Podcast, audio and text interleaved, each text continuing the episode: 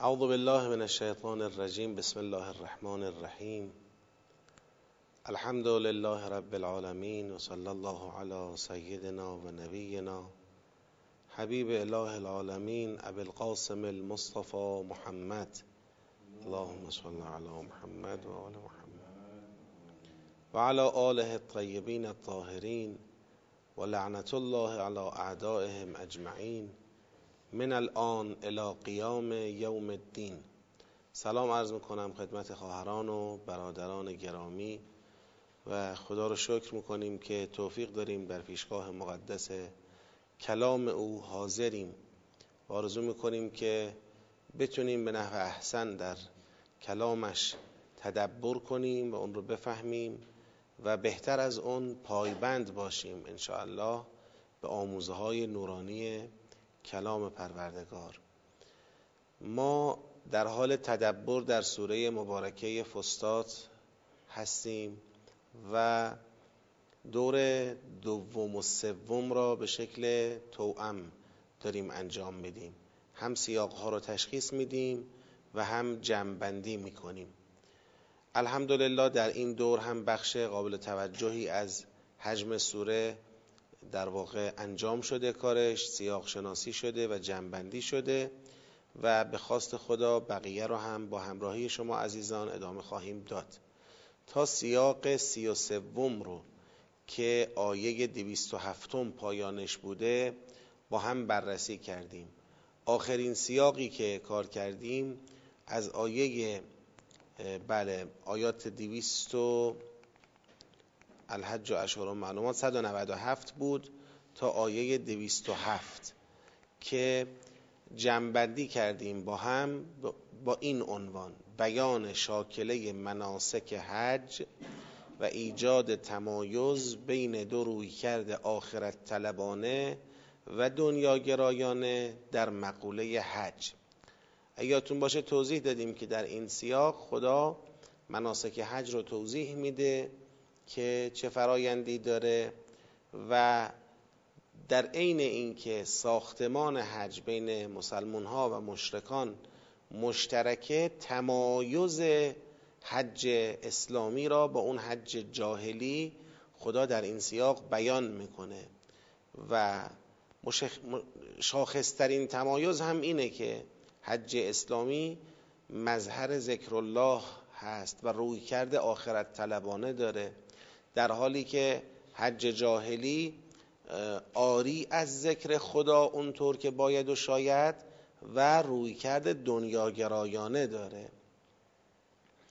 خب در پایان این سیاق حضور ذهن اگر داشته باشید دو تا گروه معرفی شدن برای همین تمایزی که بیان شد. گروه اول اون کسانی بودن که دنیاگرایی داشتن. ببینید آیاتش رو. یک بار فرمود و من فمن الناس من یقول ربنا آتنا فی الدنیا و ما له فی الاخرت من خلاق. در نقطه مقابل و من هم من یقول ربنا آتنا فی الدنیا حسنه و فی الاخرت حسنه و قنا عذاب النار. خب بعد همین رو باز یک قدم جلوتر بازترش کرد. و من الناس من يعجبك قوله في الحياة الدنيا ويشهد الله على ما في قلبه وهو على الخصام وإذا تولى سعى في الأرض ليفسد فيها ويهلك الحرث والنسل والله لا يحب الفساد وإذا قيل له اتق الله أخذته العزة بالإثم فحسبه جهنم ولبئس المهاد. ببینید مهاد ببینید در دنیاگرایی به کجا رسیده که قول او سخن او در حب دنیا در علاقه به دنیا در داشتن دنیا باعث تعجب و خدا را شاهد می‌گیره بر وضعیت قلبی خودش درباره دنیا. یعنی همون دنیاگرایی خود رو هم رنگ دینی زده.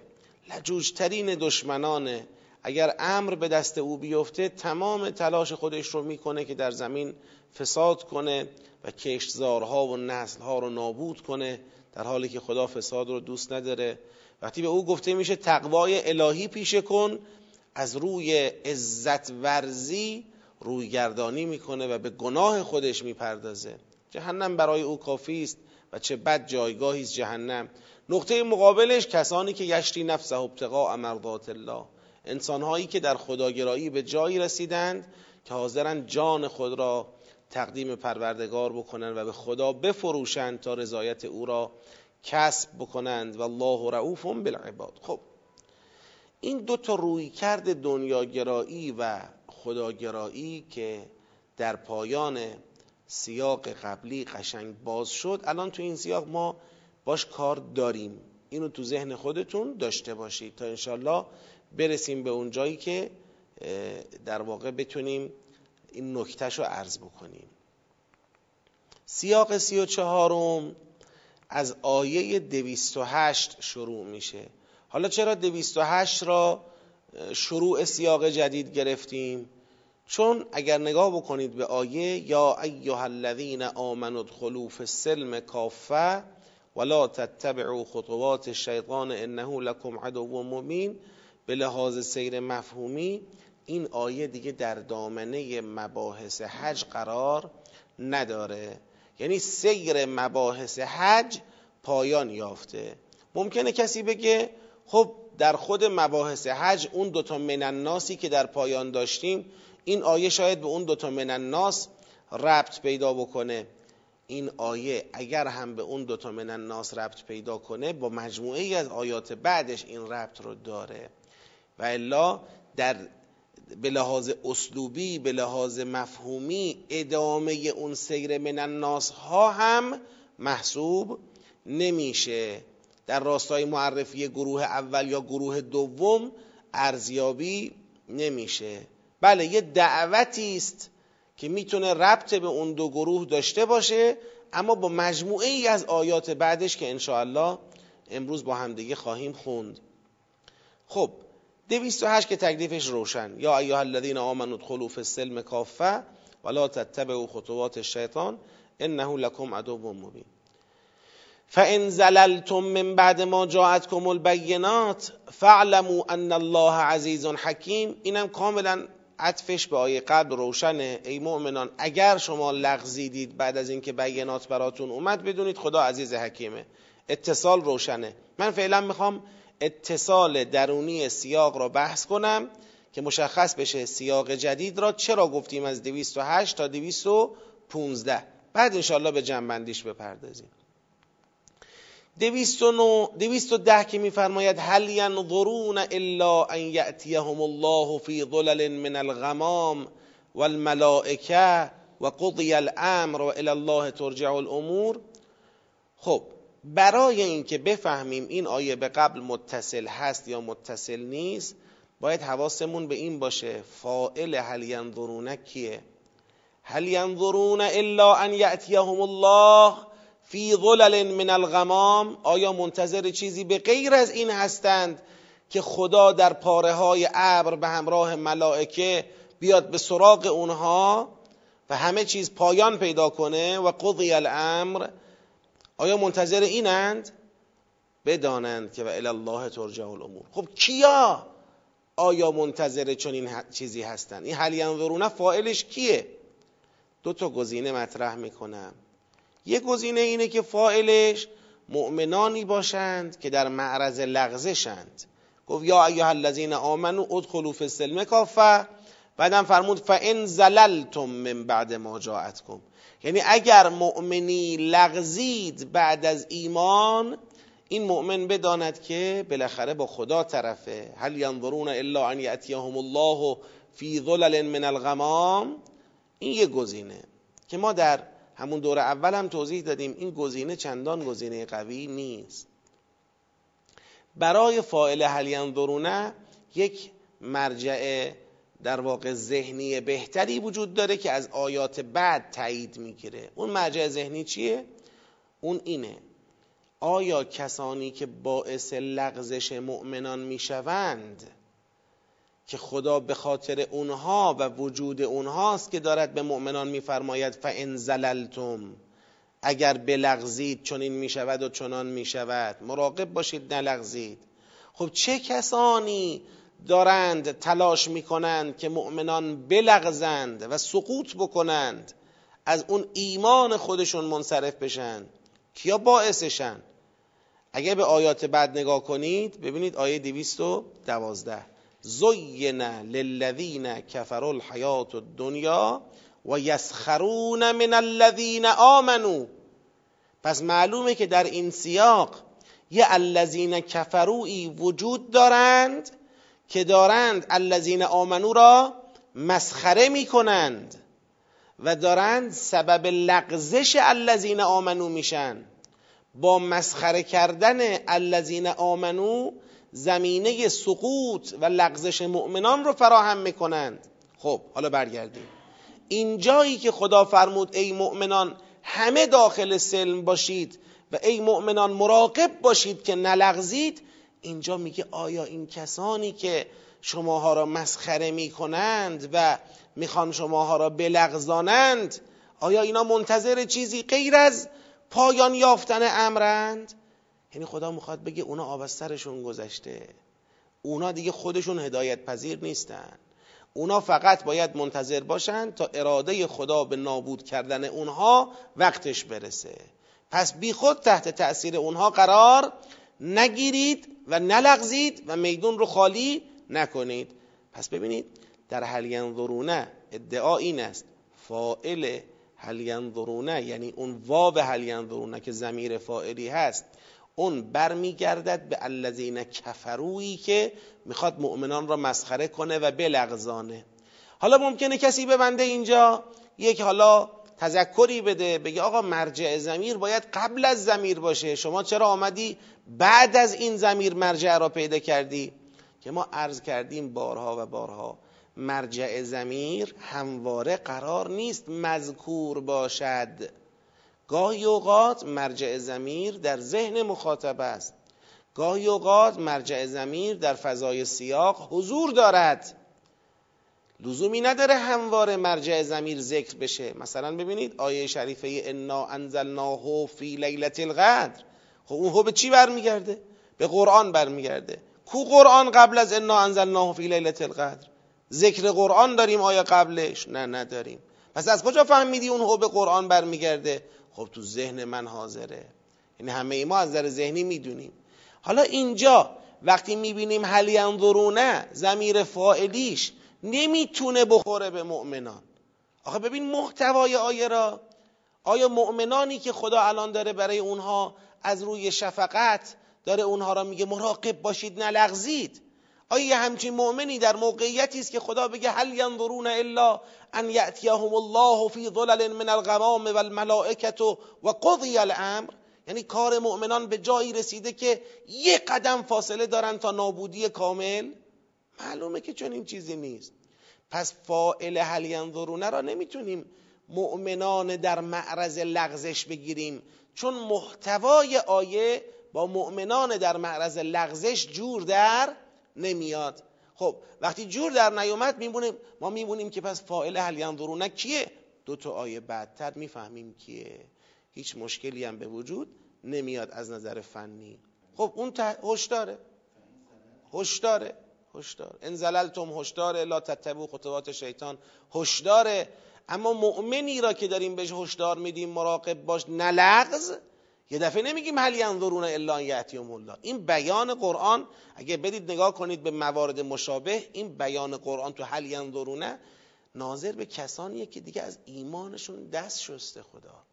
یعنی دیگه امید به ایمان آوردن اونها وجود نداره. خب پس آیه 210 هم من اتصالش رو با قبل بحث کردم اما آیه 211 سل بنی اسرائیل کم آتیناهم من آیت بینه و من یبدل نعمت الله من بعد ما جاءته فان الله شدید العقاب. خب آقا این آیه اتصالش به قلب چیه؟ سل بنی اسرائیل کم آتیناهم من آیت بینه و من یبدل نعمت الله. آقا هر کی نعمت خدا را تغییر بدهد هر کسی که خدا به او آیه بینه داده و او این آیه بینه نعمت خداست دیگه. و او این نعمت خدا را تبدیل بکنه. یعنی قدر اون آیه بینه را نداند تا جایی که دیگه از فیوزات اون بی بهره بشه. به جای بهرهمندی از آیه بینه از هوای نفسانی خودش تبعیت بکنه. این میشه تبدیل نعمت الله. خب چرا اینجا خدا یه وقت اشاره می‌کنه و مثال می‌زنه بنی اسرائیل را. داره به مؤمنان هشدار میده. مگه به مؤمنان نگفت یا ایها الذین آمنو ادخلوا فی السلم کافه؟ مگر به مؤمنان نفرمود لا تتبعوا خطوات شیطان مگر خدا نگران این نبود که مؤمنان بلغزند؟ فان زللتم حتی هل ینظرونه ای هم که خدا مطرح کرد می‌خواست به مؤمنان بگه اینایی که دارن شما را میلغزونن اینا دیگه آخر خطن. تحت تاثیر اینا قرار نگیرید. حالا خطاب به پیامبر اکرم میفرماید بپرس ببینم از بنی اسرائیل ببین خودشون برای تعریف می‌کنن چقدر آیه بگینه ما به اونها دادیم. حالا من توضیحاتش خواهم داد. و اونها آیه خدا را نعمت خدا را تبدیل کردن. قدرش رو ندونستن. به جای نعمت خدا تابع هوای نفس شدن. خب خدام شدید العقابه. اگر کسی بنا باشه توی این مسیر قرار بگیره می‌رسه به اون جایی که گرفتار عذاب الهی بشه. پس 211 هم اتصالش روشنه به قبل. در راستای همون هشدار می‌خواد بگه اگر کسی تبدیل نعمت خدا بکنه اگر کسی در مواجهه با قرآن پاشو جای پای بنی اسرائیل بگذره که اونام در مواجهه با آیه بینه الهی متاسفانه خطا کردند و تبدیلش کردند. این مسیر نتیجه مشخصی داره. پس بحراسید پس بپرهیزید پس هشدار به خودتون بیاید و یه وقت مواظب باشید که نلغزید. بله نمونه عینی. یه مثالی می‌زنه که مشخص بشه برای مؤمنین که این مسیری که می‌خوان توش قدم بگذارن احیانا این مسیر چقدر خطیره. زین للذین کفروا الحیات الدنیا و یسخرون من الذین آمنوا. اینجا داره به علت اون لغزش اشاره می‌کنه. اون لغزش احتمالی که ای بسا مؤمنان گرفتارش بشوند اون لغزش محصول چیه؟ چرا یه دفعه تو این سیاق خدا شروع کرده؟ آی مؤمنان ادخلوا فی السلم کافه.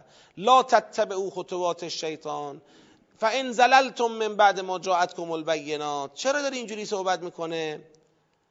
با مؤمنان مشخصه. میگه ببین یک سری کافری هستن که اینها حیات دنیا در نظرشون زینت داده شده. معلومه پس از نظر دنیاگرایی در یک تراز قابل توجهی هند اینقدری دارن که می‌تونن باهاش بالاخره مانور بدن و مؤمنان را با تکیه به دنیایی که دارند بلغزانند. زین للذین کفروا الحیات الدنیا و یسخرون من الذین آمنو. حالا چرا مؤمنان مسخره می‌شوند؟ چون مؤمنان اونقدری که اونا دارن بگید ندارن. پس این فضا رو داره مشخص می‌کنه. کافرانی که دنیاگرایند و دسترسی به امکانات دنیایی دارن دارن مسخره می‌کنن مؤمنان را. بعد خدا میفرماید والذین اتقوا فوقهم یوم القیامه والله یرزق من یشاء بغیر حساب. این خداست که هر که را بخواد روزی میده به غیر حسابم روزی میده. اصل روزی مال قیامته. حالا امروز با دوزار اموال دنیا و متاع دنیا که در اختیارشون هست مانور تجمل راه بندازن مانور تفاخر را بندازن و مؤمنان را که فاقد اون درجه از امکانات مادی هستن مسخره کنن که زمینه لغزش مؤمنان فراهم بشه.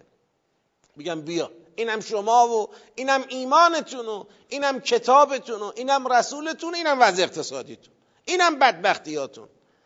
که به مؤمنان به رخ مؤمنان بکشند اون ثروت و امکانات و رفاهیات خودشون را و بخوان تو دل مؤمنان را خالی کنن که بابا اگر ایمان به خدا ایمان به پیغمبر ایمان به کتاب اگر چیز خوبی بود علل قاعده ما باید وضع دنیامون بهتر از اونا می بود. و چرا وضع دنیای ما بهتر نیست؟ نکنه اونا راست میگن نکنه اونا درست میگن. این کم کم زمینه لغزش رو فراهم می‌کنه. پس این آیه داره به علت لغزش اشاره می‌کنه. الذین کفروا بنی اسرائیلند. نخیر ربطی نداره.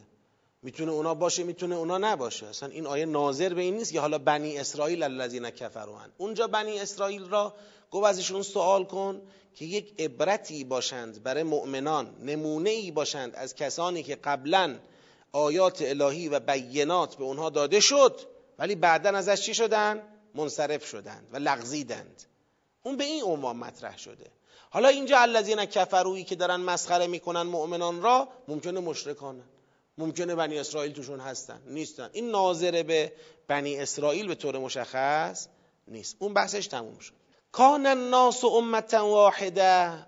فبعث الله النبیین مبشرین و منذرین و انزل معهم الكتاب بالحق لیحکم بین الناس فيما اختلفوا فيه وما اختلف فيه الا الذين اوتوه من بعد ما جاءتهم البينات بغيا بينهم فهدى الله الذين آمنوا لما اختلفوا فيه من الحق باذنه والله یهدی من یشاء الى صراط مستقیم این آیه را چطور شما به این سیاق متصل می‌دانید. چون دیگه ظاهرش اینه که این آیه دیگه شروع یه بحث جدید کان الناس امتا واحده.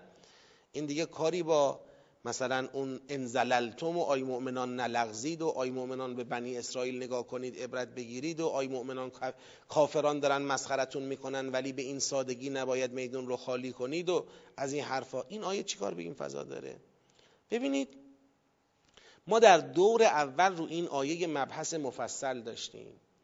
و به نمونه های مشابه این آیه در قرآن کریم استناد کردیم و توضیح دادیم که این کان الناس امتا واحده که خدا در قرآن بیان میفرماید. بعد میگه پیامبران را فرستادیم که اختلاف پیش آمده در این امت واحده را برطرف کنند و به حکم الله بین مردم حکم بکنند. این چیه جریانش تو قرآن؟ ما تو سوره نحل نمونهش رو داشتیم توضیح دادیم. فکر می‌کنم اگه اشتباه نکنم در سوره شورا هم باشه. حالا مطمئن نیستم. سوره نحل ولی مطمئنم. توضیح دادیم و به نمونه های اشاره کردیم. اینجام اشاره کردیم. من خلاصش رو میگم تا در دور جنبندی بیشتر بهش بپردازم. خلاصه ماجرا اینه. خداوند مردم رو در زمین در واقع قرار داده که از نعمتهای زمین استفاده کنند از امکانات زمین استفاده کنند و فرصت زندگی در دنیا برای مردم بشه فرصت شکوفایی. شکوفایی استعدادها شکوفایی ظرفیتها به کمال رسیدن اونها رشد کردن اونها. اصلا فلسفه اینکه خداوند انسانها رو رو زمین قرار میده یه مدتی به اونها عمر میده که زندگی کنن چیه؟ همینه که بالاخره رو این زمین بتونن یک زندگی داشته باشند متناسب شعن و حال و شرایط و ظرفیتشون رشد بکنند به کمال برسند. لازمه رشد همه مردم روی زمین این است که عدالت باشه. اینطوری نباشه که در تقسیم ظرفیت ها و امکانات زمین یک اختلاف و یک طبقه بندی به وجود بیاد. یعنی یک گروهی به خاطر زور بیشتر یا به خاطر طمع بیشتر حق گروه های دیگر رو چپاول بکنند و ثروت های زمین را ظرفیت های زمین را در اختیار خودشون قرار بدن و بخش قابل توجهی از مردم دنیا را از اونا محروم نگه دارن. و عملا با یک عدم توازنی که دارن برای سطح زندگی روی زمین ایجاد می‌کنن مانع از این بشن که انسانها به راحتی بتونن به شکوفایی استعدادها و رشد و کمال برسن. خود به خود این نتیجه دیگه. اختلاف طبقاتی که به وجود بیاد تو یک جامعه تو جهان که هست و تو جامعه که به وجود بیاد نتیجهش همینه. امکانات تجمع می‌کنه در یک نقطه هایی و از یک جاهای دیگه یعنی مناطق بسیار وسیعتری مردم بسیار بیشتری از اونا بی بهرن تسلط بر منابع زمینی میشه مال یک گروه خاص. اصلا فلسفه یکی از مهمترین فلسفه های ارسال رسول و انزال کتب برطرف کردن همین اختلافه.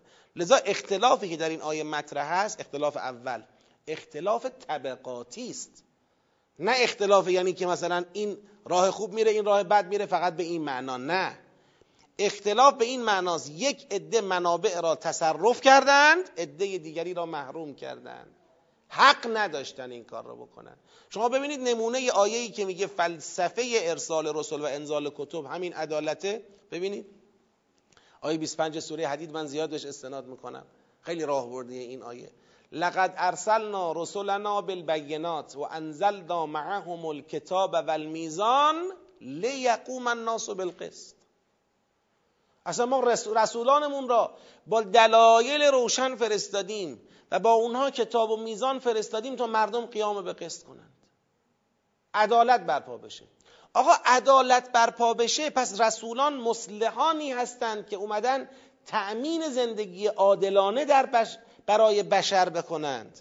خب این چه ربطی داره پس به توحید و نبوت و معاد و از همین جاست که انسان ها میفتن به وادی طمع ورزی به وادی بقیه به وادی حق خوری وقتی توحید در جامعه فراموش شد وقتی قیامت فراموش شد وقتی راه صحیح از راه ناسحیح شناخته نشد ثواب از غیر ثواب تفکیک نشد.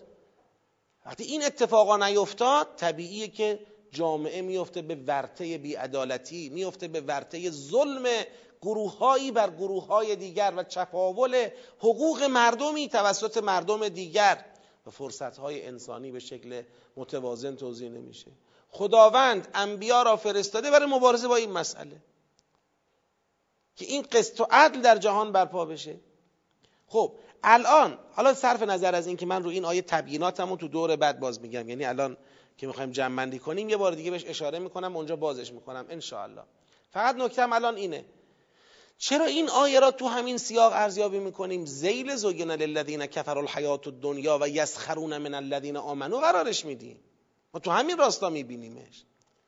یعنی خدا می‌خواد بگه این که می‌بینید کافران دارن با تکیه به حیات دنیا شماها را مسخره می‌کنن از ایمان منصرفتون کنن؟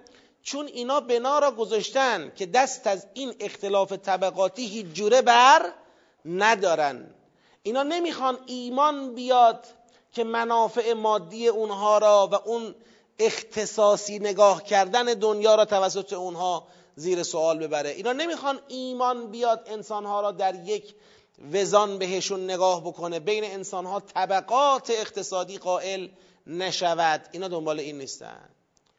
اینا می‌خوان هر طور شده به یه نحوی یه کاری بکنن. شما مؤمنان هم بلغزید منصرف بشید از توسعه عدالت منصرف بشید از توسعه مواسات. البته گفتیم هم در دورای اول هم توضیح دادیم عدالت و مواساتی هم که گفته میشه. معنیش این نیستش که همه باید یه اندازه ثروت داشته باشن. ما نگاه کارگری به مسئله نداریم ما اشتباه نشه. منظور اینه که کسانی حق چپاول و تصرف غیر مشروع و جمع کردن ثروت هایی که مال اونها نیست و دست گذاشتن رو منابعی که مال اونها نیست مال همه مردمه. ندارن. والا یک سری چیز طبیعیه یک عده‌ای بالاخره مثلا بیشتر کار می‌کنن از اونایی که کمتر کار کنن بیشتر خواهند داشت. یک عده استعداد بیشتری دارن یه مقدار زرنگترن. ممکنه یه مقدار امکانات و درآمد بیشتری داشته باشن. این اختلاف طبیعی در طبقات انسانی در بین افراد انسان جامعه انسان این هست. این یک کسی بالاتر یک کسی پایینتر. که خود اینم یک ابتلای الهیه و خود اینم باید فرهنگ انفاق باهاش همراه باشه و خیلی بحثای دیگه. اما اون چیزی که ازش صحبت می‌کنیم اختلاف طبقاتی نهادینه شده و تئوریزه شده. طبقه بندی کردن دنیا به جهان اول جهان دوم جهان سوم. طبقه بندی کردن انسانها به نسل برتر و نسلهای پایینتر. این مسئله است نژاد برتر و نژادهای پایینتر. ثروت را قدرت را امکانات را برای کسانی خواستن و بقیه دنیا را هر طور شده از اون محروم نگه داشتن. اینا مسئله است. حالا لذا لذا مسئله بعضی ها ممکنه خیال کنن آقا یکی حالا از اهداف دین عدالت است و امثال اینا. عدالت مهمترین هدف دینه. اونم در ابعاد جهانی. نه اینکه من بیام سراغ یه دینی یه مکتبی که عدالت رو تو کشور من تو شهر من برپا کنه به قیمت ظلم به کشورهای دیگر به قیمت ظلم به شهرهای دیگر. این که عدالت نیست. این نسخه قابل توسعه‌ای برای عدالت نیست. اون چیزی که امروز دنیای غرب به عنوان نسخه عدالت داره به بشریت عرضه می‌کنه عدالت یعنی چی؟ یعنی ما داشته باشیم بیشتر از شما ما آقای شما باشیم ما بگیم شما چجوری زندگی بکنید شما زیل ما با تعریف ما زندگی بکنید. منابع هم در اختیار ماست. حالا درسته تا یه جایی بالاخره چاره ای نبود. منابع منابع فسیلی بود. تو کشورهای شما بود. مجبور بودیم تو سرتون بزنیم. از چنگتون در بیاریم. حالا دیگه کم کم منابع فسیلی داره تمام میشه. منابع هسته‌ای داره جایگزین میشه. نمی‌ذاریم دست پیدا کنید. چه رسد به این که بخواید؟ مثلا فردا بر اساس همین منابع هسته‌ای قدرتی باشید واسه خودتون. نمی‌ذاریم دست پیدا بکنید دیگه. مطالعه حق ندارید راجبش بکنید. چرا؟ چون او امنیت خود را اون تز دنیا گرایانه خود را تو این بستر می‌تونه ببینه که بقیه باید محروم باشن. اون منطق تئوریزه شده اختلاف طبقاتیه. ما بله شما نه. ما آقا شماها نوکر. ما ارباب شماها رعیت. ما تصمیم گیر شماها مطیع و مجری. هر چند وقت یه بارم بگن خب جمعیتتون زیاد شده حالا بمیرید. انبیا آمدن با همین مسئله برخورد کنن با همین مسئله مبارزه بکنن. حالا یه کسی بگه من مسلمانم بره تو این سیستم کار کنه دیگه خیلی باید راجع به دین ناآگاه باشه. خیلی باید درباره دین جاهل باشه. یعنی هیچی از دین نباید دونسته باشه. مسلمانم بعد میرم تو اون سیستم. این چه؟ این مسلمانی برای کجاست؟ برای چیه پس؟ نفهمیدی جریان چیه. لذا ببینید از همین از حج از جریان حج خدا اومده تو این سیاق از این سیاق دیگه میریم تو قتال. یعنی ما درگیریم آقا ما درگیریم.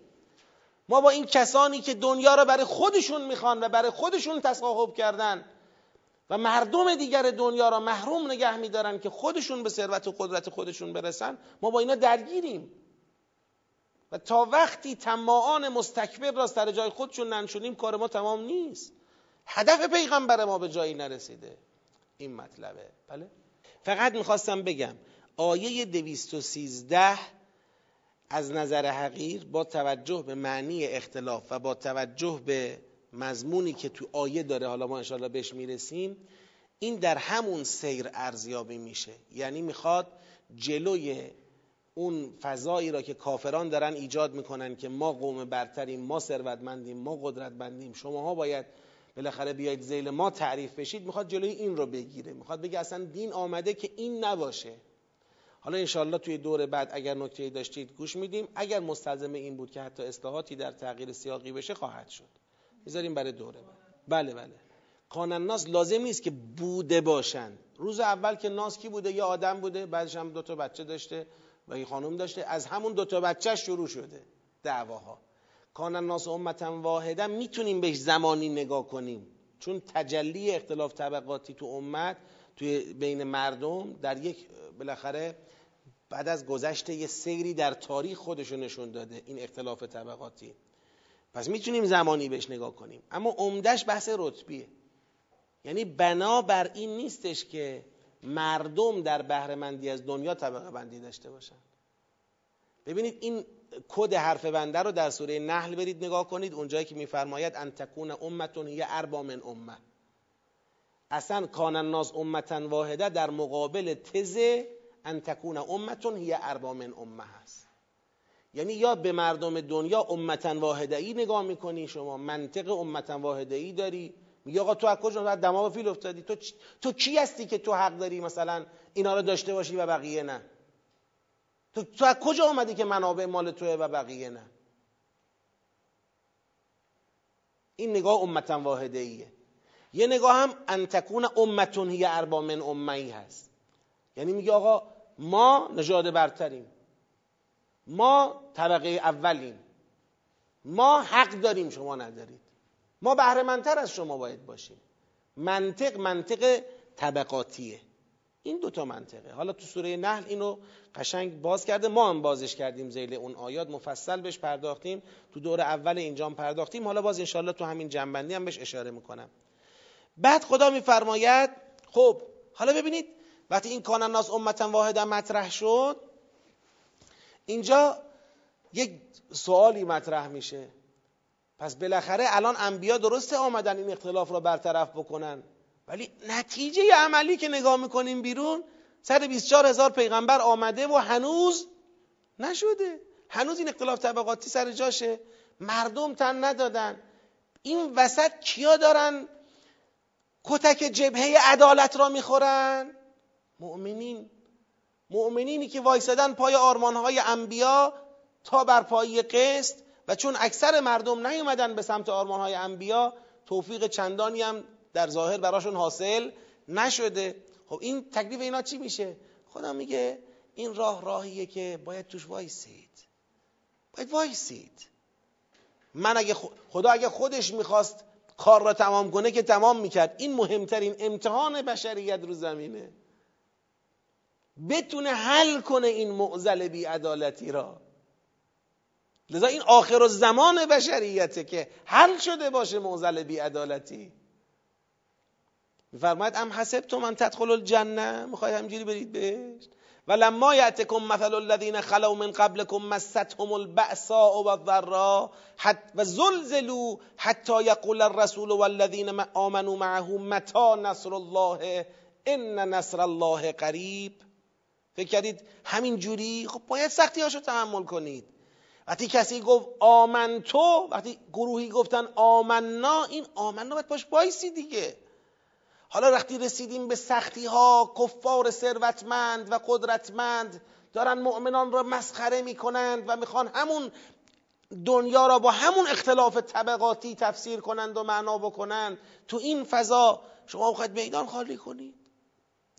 بعد توقع دارید با میدون خالی کردن به بهشت برسید. اشتباه می‌کنید باید محکم وایسید. این آیه اینو می‌خواد بگه. و بعد وقتی به اینجا می‌رسیم اینجا یه استفتا پدید میاد. اون استفتا چیه؟ خب حالا که اینا دارن با تکیه به ثروت و قدرتشون مانور میدن و تفاخر و تجمل و چه و چه و می‌خوان مؤمنان را بلغزانند و همون اختلاف طبقاتی را حاکم بکنن و ما باید وایسیم حالا این ایستادن ما چگونه ممکن است؟ این مقاومت داخلی؟ خب ما که اون امکانات رو نداریم ما که اون ثروت رو نداریم. ما چجوری می‌تونیم مقاومت بکنیم در مقابل این مانور؟ اینجا سوالی می‌کنن خود مؤمنان. یسالونک ماذا ینفقون؟ که میفرماید قل ما انفقتم من خیر فللوالدین والاقربین والیتاما والمساکین و ابن السبیل. و ما تفعلوا من خیر فان الله به علیم یعنی شما باید اولا مقاومت بکنید ام حسبتم ان تدخلوا الجنه ولما یأتکم ثانیا اون سر مقاومت رمز مقاومتتون انفاقه. شما می‌تونید با توسعه فرهنگ انفاق در داخل جامعه خودتون این جامعه را در مقابل اون دنیاگرایانی که می‌خوان با ابزار دنیا بلغزانند شما را شما می‌تونید اینجوری بیمه کنید. حالا من اینجا که برسیم باز توی دوره بعدی راجع توضیح میدم. حالا یسالونک کلا اسلوب یسالونک بنده اینجوری می‌فهمم. اسلوب استفتاء دیگه. یعنی سوال. من توقع ندارم که این موضوع انفاق دقیقا موضوع بحث قبلی باشه. یعنی به مناسبت بحثی که مطرح شد سوالی پدید آمد. بحثی که مطرح شد این بود. شما مؤمنان را می‌خوان بلغزونن. کیا؟ کافرا. چجوری؟ با مانور دنیا. که به کجا برسن؟ به همون اختلاف طبقاتیه برگردن. نذارن اون از بین بره. راه چیه؟ مقاومت. سرش چیه؟ حالا اینجا سوال می‌کنی. سرش چیه؟ چجوری مقاومت کنیم؟ تو این بعثا و ذرایی که اونا دامن بهش می‌زنن تو این تحریم هایی که هر روز بهش دامن می‌زنن هر طور شده ما را پشیمون کنن و منصرف از آرمان های اسلامیمون بکنن اینجا با چه کار بکنیم پس؟ باید تسلیم شیم. بعضی خیالشون اینه. بس باید تسلیم شیم. نه خیر آقا تسلیم نشید. محکم بایسید. انفاق راه نجاته. حالا خواهم گفت انشاءالله تو دوره بعد چرا انفاق راه نجاته؟ واقعا انفاق سریه که مشکل حل می‌کنه. یعنی قدرت مقاومت را به جامعه ایمانی میده. که در مقابل این اراده کافران برای لغزوندن مؤمنان بتونن چیکار کنن؟ ایستادگی کنن. اما دیگه آیه بعدی یعنی آیه کتب علیکم القتال دیگه بحث بحث قتال میشه کاملا. یعنی دیگه از فضای ادخلوا فی کافه و انزللتم و اینا میاد بیرون. دیگه حالا مثل اینکه مؤمنانی را که می‌خواست اینجا قربالگری داشتن می‌شدن تو زلزله بودن. اینا را نجات داده. حالا میگه دیگه یا علی دیگه آسینا رو بالا بزنید. باید اهل میدان جنگ باشید. تا این تماعان زیاد خواه را باهاشون نجنگی مشکل برطرف نمیشه. قابل توجه کسانی که فکر می‌کنن همینجوری مشکل برطرف میشه نمیشه. خدا تو قرآن میفرماید تو همون آیه 25 سوره حدید میگه من ارسلنا رسولنا بالبینات انزلنا معهم الکتاب والمیزان لیقوم الناس بالقسط. خب خوبه دیگه. حالا قیام به قسط کنن مردم دیگه. نمیشه تماعا نمی‌ذارن چیکار کنیم؟ و انزلنا الحدید. بلا فاصله همونجا میفرماید. آهنم فرستادیم. فیه بأس شدید. که قدرت نظامی شدیدی داره. حتی منافع دیگه هم داره و منافع للناس. برای چی فرستادیم؟ اهدافی داشتیم. یکیش اینه ولی یعلم الله من ینصره و رسوله بالغیب. خدا می‌خواد ببینه کی حاضره. خدا را و رسولانش را یاری بکنه. آهن به دست شمشیر به دست مقاوم و محکم. این دیگه بحث قتاله که واردش میشیم. یک صلوات ختم کنیم. خب سوال خیلی خوبیه. به همین نقطه هم مربوط میشه. من عرض کنم. ببینید سوالشون اینه یسالونک مازا ینفقون؟ میگن آقا ما بودیم و آیات قبلی به ذهنمون خطور نمی‌کرد که الان بیایم سوال کنیم که چی انفاق کنیم. آیا خدا دارد با یک یسالونک مازا ینفقونی به اینها خط می‌دهد؟ در واقع اونا سوال نکردن مازا ینفقون خدا اینو مطرح می‌کنه که یعنی الان وقت سوال از اینه که چی انفاق کنیم به چه جور انفاق کنیم به چرا انفاق کنیم. خدا می‌خواد اینو القا کنه. و الا اونا اگر می‌خواستن در سیر طبیعی مباحث قبلی سوال بپرسن سوال باید این می بود که خب پس حالا ما چه کار کنیم؟ خدا بگه چه کنید؟ مثلا انفاق بکنید. یسالونا که ماذا یفعلون. بعد خدا بفرماید که بهشون بگو انفاق بکنید. قل انفقو فی سبیل الله مثلا. ببینید من به این سوال به این شکل جواب میدم. آیات قرآن یک جنبه ذهنی و فهمی دارد که ما می‌خوانیم و می‌فهمیم. یک جنبه عینی و تحققی دارد که بهش عمل میشه یا در متن جامعه بهش توجه میشه و آثاری داره. خیلی از ارتباطات اتصالات چه بین آیات چه بین سیاقها برمیگرده به اون جنبه تحققی به اون جنبه وقوعی. توضیح میدم. مثلا خدا در یک سوره میاد میفرماید که آقا معاد جسمانی اتفاق خواهد افتاد. این دلیلش. معاد هم جنبه جسمانی دارد هم جنبه روحانی دارد. برای هر کدوم هم استدلال می‌کنه بس تمام میشه. خب. ببینید الان که ما به این بحث معاد نگاه می‌کنیم معاد جسمانی دارد روحانی دارد برای هر دو استدلال می‌کنه آیات اول سوره تارق به لحاظ ذهنی بحث تمامه. من و شما هم الان هیچی به ذهنمون نمیاد. خدا استدلال کرد که بنا به این دلیل معاد جسمانی دارد. بنا به این دلیل معاد چی دارد؟ روحانی دارد جسمانی و روحانی تو. است و خلاص بحث خلاص. چی الان به ذهن ما خطور می‌کنه؟ میگیم استدلالی راجع به معاد حالا اینو می‌بریم این حرف رو تو متن جامعه. وقتی می‌بریم تو متن جامعه می‌بینیم که کم کم مورد گفتگو قرار گرفته. یه پروسه زمانی بهش بدید توی فاصله زمانی. مورد گفتگو قرار گرفته صحبت شده فلان. بعد کار به اینجا رسیده. کی گفته؟ کی میگه؟ این حرفا رو. اون یکی برگشته گفته قرآن. این گفته قرآن؟ قرآن چیه؟ قرآن وحیه. وحی چیه؟ مثلا شروع کردن به یعنی این بحث کشونده بحث را به منبع به رفرنس که اون چی بوده؟ او قرآن بوده. رو اون بحث شکل گرفته. سیاق دوم سوره تارق ناظر به اونه. لذا در سیاق دوم میاد میفرماید که و سماع ذات الرجع و الارض ذات الصدر انه لقول فصل و ما هو بالهزل این بحث قرآنه. اون بحث معاد بوده. چرا بحث قرآن اومد وسط؟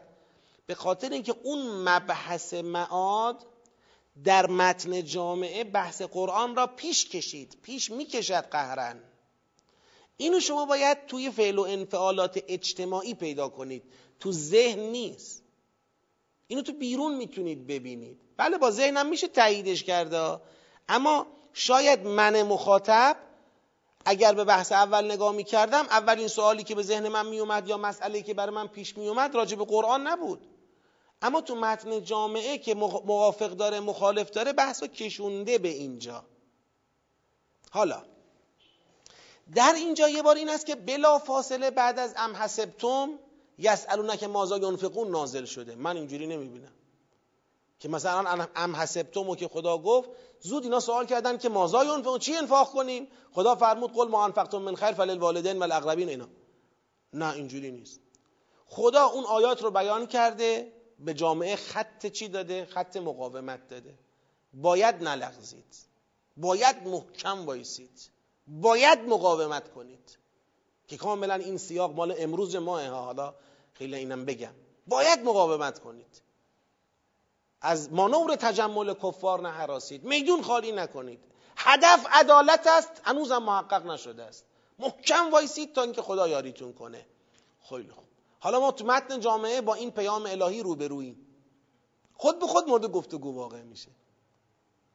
این میگه اون میگه چیکار کنیم چجوری میشه مقاومت کرد؟ تهش می‌رسیم به این که خودمون ما می‌رسیم. نه اینکه خدا به ذهن ما می‌خواد تو دهن ما می‌خواد این حرف رو بگذاره. ما ته این در نگاه تحققی در نگاه وقوعی می‌رسیم به اینجا که خب بالاخره راه چیه پس؟ حالا درست خدا میگه مقاومت کنید. ما می‌خوایم حرف خدا را گوش بکنیم. اما فقر رو چی کار کنیم؟ بعد اون وقت تو جامعه خودمون این پیام به وجود میاد برای خود ما که آقا ما واقعا خودمون هیچی برای حل مشکل فقرمون به شکل داخلی نداریم. اما هیچ راه حل داخلی که بتونیم معزل فقر رو حل بکنیم و تسلیم دشمنمون نشیم تسلیم کفار نشیم ما هیچی نداریم. فقیر بدبخت مطلقیم ما. خدا اینجوری قرار داده ما را که فقط برای گشنه نموندن یه راه دارد اونم این که تسلیم بشویم. یا نه؟ خودمون می‌تونیم به ظرفیت های داخلیمون تکیه کنیم. خودمون می‌تونیم دست فقرای خودمون را بگیر بگیریم. این نتیجه است که در اون فرایند محقق ساختن اون پیام قبلی قهرن تو جامعه بهش می‌رسیم. چه اینکه الان شما نگاه کنید تو متن امروز خود جامعه ما که حالا لزوما از رو قرآن ما حرکت نکردیم که ولی تو همین متن امروز جامعه ما در نقطه مقابل تسلیم که دشمن با تحریم می‌خواد تسلیم رو بر ما تحمیل بکنه ما در نقطه مقابل اون تسلیم از چی صحبت می‌کنیم؟ مقاومت اقتصادی. چطور شده ما به این نتیجه رسیدیم باید مقاومت اقتصادی داشته باشیم؟ به خاطر اینکه می‌فهمیم اون مدل اعمال فشار چون مدل اقتصادیه چون با تکیه به دارایی ها و با مسخره کردن نداری های ماست و به چالش کشیدن ما در حوزه فقر و بدبختی مونه خود به خود به ذهن ما خطور می‌کنه که پس راه حلش هم یک راه حل اقتصادیه. ما باید بتونیم به لحاظ اقتصادی مشکل خودمون رو به شکل داخلی حل کنیم که ناچار نباشیم تسلیم اونا بشیم. ناچار نباشیم به خاطر تحریم اونا کوتا بیاییم خب اینجا این سوال پدید میاد. یعنی بنده حالا اینو به یه بیان دیگه دوست دارم بگم به لحاظ فنی می‌تونه کمک بکنه به هممون. مسیر تدبر را باید همراه تفکر طی کرد. فرق تدبر و تفکر چیه؟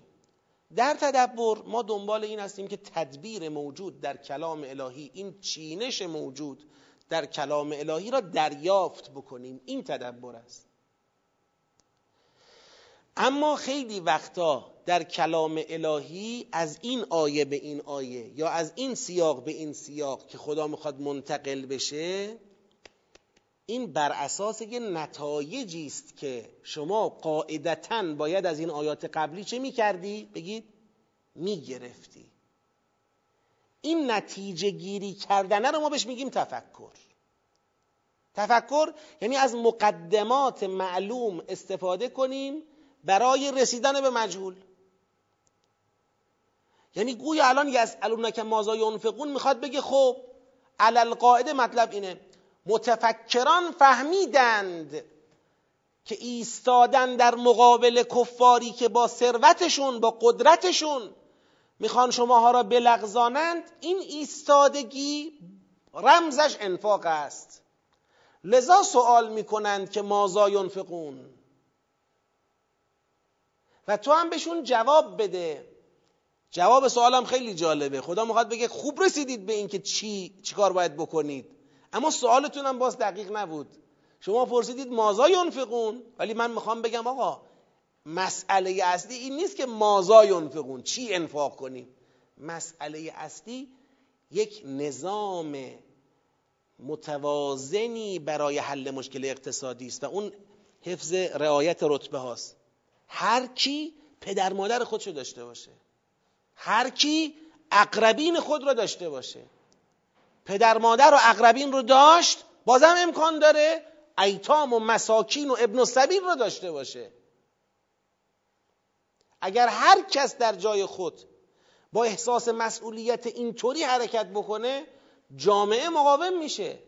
فقر متراکم متمرکزی تو جامعه که بخواد زمینه سقوط را برای این جامعه فراهم بکنه پیش نمیاد. به این جواب می‌رسه. پس با تفکر در مقدمات قبلی به نتیجه می‌رسیم که بحث انفاق راه حل ماست چون اون فشار اقتصادیه مقاومتش هم باید اقتصادی باشه. بعد این سواله رو می‌پرسیم. بله بله تو ارتکاز جامعه آیاتی که دستور به انفاق داده وجود داره. بله کاملا صحیحه. آخه این اینو فکر بهش می‌رسه. ببین اصلا قرآن اومده علمکم ما لم تکونوا تعلمون. فکر به این می‌رسه که انفاق باید کرد. اونی که الان سواله این نیستش که آیا انفاق راه حل ما رو حل می‌کنه؟ مشکل ما را خب مازا ینفقون؟ فرق می‌کنه با اصل انفاق. یعنی نیاز اصلی جامعه رو چی بید؟ مثلا فرض کن بدیم تو قضا مثلا مثال عرض می‌کنم و الان تو خود متن جامعه اصل این که باید خیر بود و باید انفاق کرد مسئله ثابت شده است اما چالش مازا ینفقون وجود داره. شما میری سراغ این خیر میگی آقا ما می‌خوایم امر قرآن را توسعه بدیم. کمک کنید. میگه آقا شکم مردم در اولویت. مردم گوش نشونه میری سراغ اون خیر میگه آقا مثلا بیای مسکن سازی کنین. مردم این منطقه مسکن ندارن. میگه آقا آموزش حرف اول رو می‌زنه. تا مدرسه نباشه مسکن به درد نمی‌خوره. من مدرسه می‌سازم. یه چالشیه که چی انفاق کنیم واقعا. یه چالش بسیار بسیار جدیه. مثلا بنده خودم برای بحثای قرآنی رفتم سراغ بعضی از خیرین خیلی به نام و مطرح که خیرین فرهنگی کشورن. مثلا گفتم آقا امر تدبر احتیاج به حمایت داره. بیاید تو میدون. برگشته به من این جواب میده. میگه آج آقا اینقدر بهت بگم. من الان یه سود بزنم که می‌خوام برای فلان بیمارستان دستگاه سی اسکن بخرم یا می‌خوام فلان جا درمانگاه بسازم. خیرین ردیف میشن اینجا. فوری. اصلا یک لحظه نمیمونه رو هوا. اما اگه بگم کار فرهنگی ده درصدشون نمیان. من اسم این آقا رو بگم می‌فهمید که حرف بی حساب نمی‌زنم. این آقا مطرح یعنی دولت میره ازش بعضی وقتا برای گرفتن وام. کار ندارن ده درصدشون هم نمیان. بعد میاد اون برتر میگه خب حالا همین ده درصدشون که میان. اگه بگم کار قرآنیه ده درصد اون ده درصد هم نمیان. به این نتیجه نرسیدن که باید امر قرآن را احیا کنیم تو جامعه مثلا. بعد همون ده درصد ده درصد که میشه یک درصد از خیرین که شاید بیان بگم تدبره اونا میرن. حالا یه حفظی قرائتی چیزی باشه ما هستیم. تدبر ما نمی‌دونیم چیه. خیال می‌کنن مثلا حالا چند نفر می‌خوان بشینن فکر کنن ما بیایم پول فکر کردن اونا رو مثلا بدیم. مثال عرض می‌کنم خب؟ پس پس یسالونا که مازای انفقون یه چالش واقعیه. یعنی جامعه می‌رسد به اینکه باید انفاق کند. چی انفاق کند؟ براش مسئله است. چی اولویت قرار بده؟ براش مسئله است. خب توی همین قصه خدا اومده میگه آقا الان این چالش اصلیتون نباشه. چالش اصلیتون این باشه. هر کی باید تو تمام شعون نیازمندی حالا نیازمندی های اقتصادی باشه ف... ببخشید نیازمندی های شکمی باشه نیازمندی های فکری باشه از نظر اینکه بالاخره رشد فکری هم ادما لازم دارن. هر کی شروع کنه اقربین پدر مادر اقربین از این رد شدی یتاما مساکین ابن السبیل. بره توی این وادی حل مشکل اقتصادی بپردازه به شکل رتبه بندی شده که حالا فوایدش رو در دور اول اشاره کردم انشاءالله بازم اشاره خواهم کرد. یه صلوات ختم بکنید. خب بنده در واقع توی این قسمت چیکار کردم؟ سعی کردم که اتصال این آیات رو به بیانی اثبات بکنم. البته اینم توجه دارم.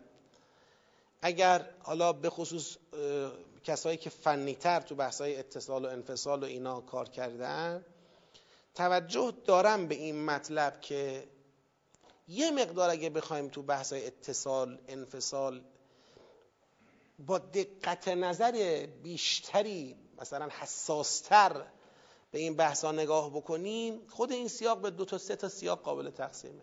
حداقل دو تا شاید هم سه تا. اینو می‌فهمم من اینو متوجهم. ولی یه اصلی را اگر کسایی که تو کلاس های روش تدبر و مهارت تدبر بودن یه اصلی را ما اونجا گفتیم. اون اصل نباید فراموش بشه. بالاخره نگاه ما برای تشخیص سیاق توی سوره ای مثل فستاد با نگاه ما برای تشخیص سیاق توی سوره که کلش یه صفحه است یا دو صفحه است فرق می‌کنه. اصلا این فرق کردن نگاه را ما یه مقدار قهری می‌دانیم. این آقا وقتی یه سوره ای نزدیک سه جزء قرآن کریم حجم سوره است خود به خود وسعت سوره یه وسعت نگاهی به ما میده در تشخیص سیاق ها که این مقدار تسامحی تر نگاه می‌کنیم. این قهریه. همین چیزی را که الان ما اینجا یه سیاق گرفتیم اگر کلش یه سوره بود سه سیاقش می‌کردیم. چهار سیاقش می‌کردیم که بتونیم بهتر تحلیل و ارزیابیش بکنیم. اما چون این یک سوره بلندتره به شکل قهری نگاه های ما یکم چیت میشه توسعه پیدا می‌کنه. و اگرم کلی تر نگاه می‌کنیم که اون درک جامعمون خیلی به چالش کشیده نشه. این دستوریه که ذهن میده یعنی ما اگه بخوایم این کار رو نکنیم باید مقاومت کنیم. یعنی به شکل طبیعی ذهن داره میره به این سمت که بگه بابا اینم به این بیان متصله اینم به این بیان متصله اینم به این بیان متصله. اینجوری ذهن نگاه می‌کنه به پدیده. لذا این رو خیلی استبعاد نکنید که بگید مثلا کانن ناس آقا شما کلی توضیح دادی تا گفتی اتصالش رو. و الا ما نگاه می‌کردیم ممکن بود حکم به اتصال نمی کردیم در یسالونا که مازا ینفقون همچنین. باید می‌رفتیم اون سیر تحققی را بررسی می‌کردیم تفکر می‌کردیم نتیجه می‌گرفتیم تا بفهمیم این به این ربط داره. اینو والله ما خودمون نمی‌رفتیم مثلا بهش برسیم. بله من اینا توجه دارم ولی که این تذکر بنده رو هم در نظر بگیرید که اگر این نبود یه مقدار نگاه های ما دقیق تر ریزتر می‌شد. ولی چون سوره کلی تره دیگه ما هم یه مقداری با دید وسیع تر نگاش می‌کنیم. خب سوال رو تکرار می‌کنم. میفرمایند آیا قرائن داخلی آیه برای فهم آیه مقدمه یا قرائن سیاقی؟ مسلما قرائن داخلی مقدمه. قرائن سیاقی در رتبه دوم قرائن قرار دارن. ولی وقتی این حرف مقدم بودن رو مطرح می‌کنیم میگیم قرائن داخلی آیه مقدم است بر قرائن سیاقی. این همون بحثی در اصول تحت عنوان قرائن متصل و منفصل بحث میشه. قرائن متصل قطعا از قرائن منفصل تقدم دارن. برای فهم یک جمله برای فهم یک آیه برای فهم یک روایت. اینو داخلشان دیگه. نزدیکترن. در واقع کلام با همین قرائن شکل گرفته قطعا. اما وقتی میگیم تقدم این مقدمه یا اون مقدمه معلومه که داری یه پیشفرزی داریم. اون پیشفرز اینه که قرینه داخلی دارد یه معنایی را به ما می‌گوید اما قرینه خارجی یه معنای دیگر را من میگم مقدم داخلی است. شما معترضه هم اگه لازمه بگیری بگیر ولی داخلی مقدمه. شما سیاق هم اگه قرار جدا کنی جدا کن ولی داخلی مقدمه. نه این قرینه سیاق را بر اون قرینه داخلی مقدم بشمار. این اشتباه به لحاظ فنی.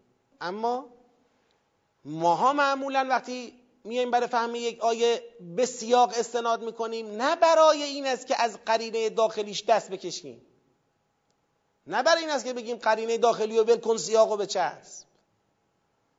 ما میایم میگیم ببین آقا تو باشی و این آیه با قرائن داخلیش این معنا رو داره میفهمونه. این معنا با چند روی کرد قابل رؤیت.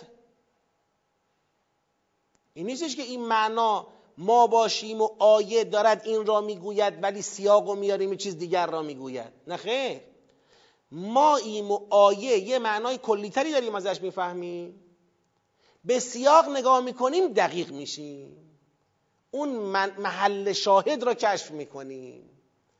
پس ما روال تدبر این شکلیه سراغ قرائن سیاقی میریم که در فهم آیه دقیق تر بشویم شفافتر بشویم.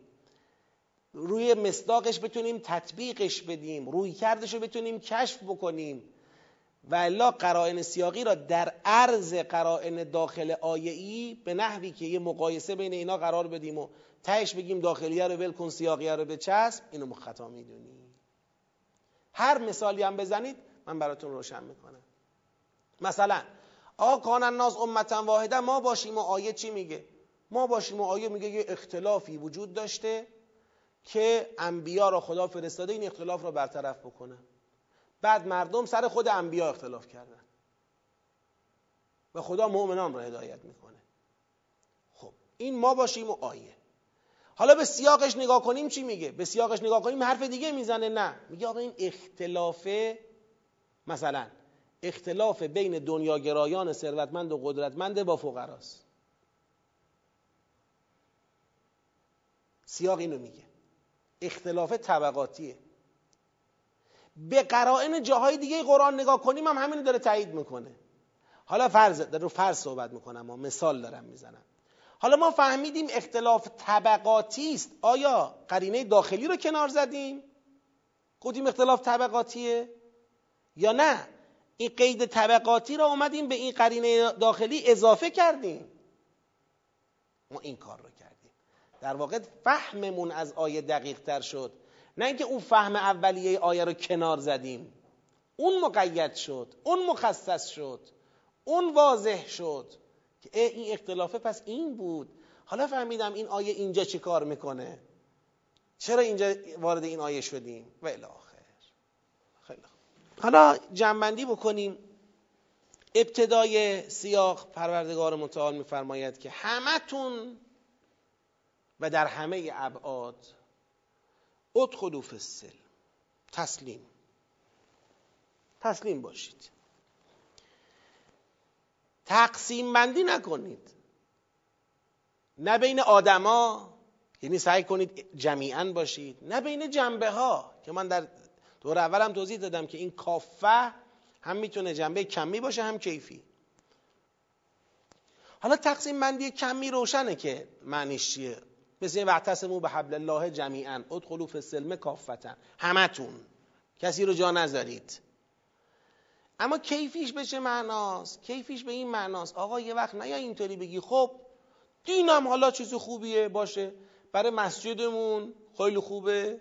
تو مسجد آدم بالاخره خود با خدا حرف بزنه. چرا؟ با بت حرف بزنم بذار با خدا حرف بزنم حالا برای حالات شخصیمون خیلی چیز خوبیه و اینا. ولی دیگه عملا می‌بینید دیگه دنیا که دست ما نیست. دنیا دست دیگرانه. اونا مدیریت می‌کنن اونا بالاخره تصمیم می‌گیرن. حالا ما چه اشکالی داره؟ دین خودمون رو داشته باشیم.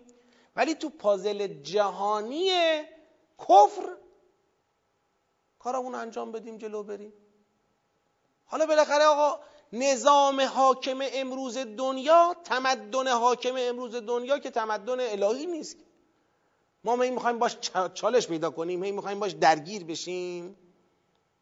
کم کم قهرن فشار اقتصادی کفر قهرن این فضا را ایجاد می‌کنه که مؤمنان از ایمان انصراف ندن اسمن.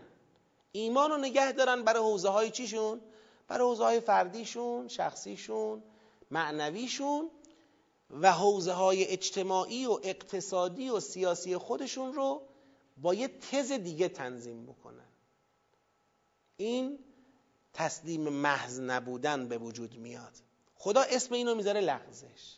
لذا بعد این میفرماید فان زللتم من بعد ما جاءتکم البینات فاعلموا ان الله عزیز حکیم اگر بعد از اینکه بینات براتون اومد یعنی قرآن آیات قرآن حجت های آشکار الهی اگر شما بلغزید بعد از این مسئله و بخواید از سلم محض فاصله بگیرید سلم محض نباشید بخواید تبعیض نؤمن رو به بعض نکفر رو به بعض بخواید به کفار بگید سنوتی عکم فی بعض الامر.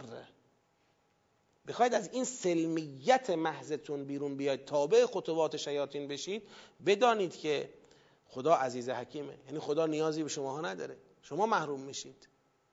خدا نفوذ ناپذیره نمیشه کسی خدا رو زمین بزنه. اونی که زمین می‌خوره شمایی.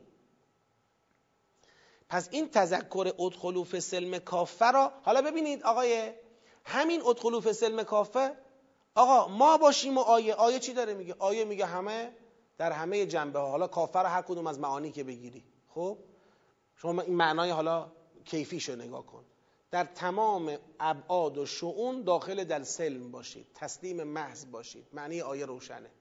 وقتی به سیاق نگاه می‌کنم بینم تو این سیاق یسخرون من الذین آمنو زین للذین کفروا الحیات الدنیا و یسخرون من الذین آمنو پس اون ثروت قابل مانور کفار است که دارد زمینه لغزش ایجاد می‌کند. حالا اینجا تفکر می‌کنم. میگم اینکه این چطور می‌تونه اون ثروت ها زمینه لغزش ایجاد بکنه؟ میگم همینطور که امروز می‌بینم. همینطور که امروز می‌بینم. مسلمون ها به این نتیجه رسیدن که تو مسجداشون مسلمون باشن تو اقتصادشون نه. تو مسائل اجتماعیشون نه تو سبک زندگیشون نه. حتی تو مسائل سیاسیشون نه. اونقدری که برای مردم ما مهم شده بود بعضی از مردم ما مهم شده بود که فلانی رأی میاره یا فلانی برای خود مردم اونجا مهم نبود. مگه رئیس جمهور شماه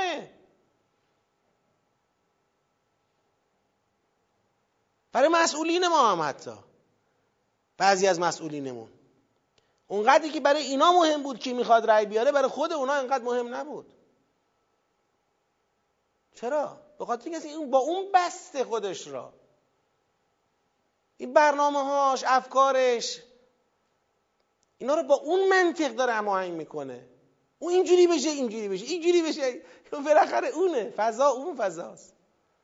البته این سیاسی ها شما اجتماعی نگاه بکنید. اجتماعیش هم همینه. سبک زندگی امروز دنیا. خودمون رو هماهنگ کردیم با نظام موجود. اصلا نمی‌تونیم هم نکنیم. قدرتش الان نداریم متاسفانه. یعنی ما نتونستیم به این آیه عمل بکنیم. نتونستیم. خیلی ضعیف بودیم در عمل به این آیه. امروز برید نگاه کنید دیگه وضع فرهنگی جامعه به کدوم سمت؟ کی امروز داره سکانداری می‌کنه فرهنگ اجتماع ما رو؟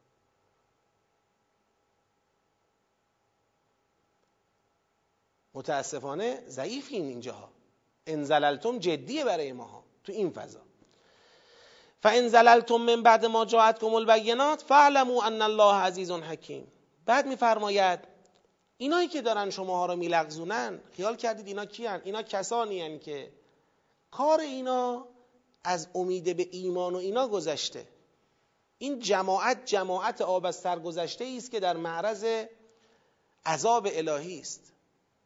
و منتظر هیچ چیزی نیستند جز اینکه خود خدا در زللی در پاره از غمام و ابر همراه ملائکه بیاد و کارو تمام بکنه و فیصله بده. اینکه خود خدا بیادم استبعاد نکنید بارها گفتیم مثل و جا ربک و الملک و صفا صفا جا ربک. نه حالا پروردگار حرکت مثلا آیه پروردگار اون مظهر اون تجلی پروردگار به همراه ملائکه بیاد و کار رو تموم بکنه. یعنی اینایی که می‌خوان شما را بلغزانن تو این موقعیتن. پس تا اینجا حرف روشنه. مواظب باشید که تو هیچ جنبه ای از تسلیم خارج نشید. که خارج شدن از تسلیم در هر جنبه ای مستاق لغزش است و کسانی که دارن این تسلیم این خروج از تسلیم و این لغزش را بر شماها تحمیل می‌کنن کسایی که دیگه اینا فقط منتظر عذاب الهی هن. چیز دیگه ای اینا رو تکون نمیده تغییر نمیده مثل این بیانی که در قرآن داریم یا ایها الذین آمنوا لا تتولوا قوما غضب الله علیهم قد یعسوا من الاخرت کما یعس الکفار من اصحاب القبور. این قد یعسو یه استدلالیه که هیچ جوره نمی‌تونی تو باش را بیای. یعنی کسی که قد یعسو من الاخره کسی که از آخرت معیوسه تو هر اندازه نوک سوزنم با او بخوای همراهی بکنی ضرر می‌کنی. مؤمنان این لغزشی که شما بخوای پیدا کنی و به خیال خودت یه همراهی نسبی زمینی مختصری با این افراد پیدا بکنی با این گروه ها و جریان های کفر پیدا کنی ضرر می‌کنی. چون اینا دیگه چیزی برای از دست دادن ندارن. اینا دیگه منتظران عذاب الهی هنا همراهی کردن ولو سر سوزنی با کسانی که منتظران عذاب خدا هستن خسارته. باور نمی کنید خسارته. بپرسید از بنی اسرائیل. پیغمبر شما بپرس. بگو بشون دیگه. بپرسید از بنی اسرائیل. چقدر به اینا آیه بیانه دادیم؟ ببین آیه بیانه اونجا بودا. فان زللتم من بعد ما جاءت کمل بینات بپرسید از بنی اسرائیل. ببینید چقدر آیه بیانه به اونا دادیم. یعنی همین بیانات.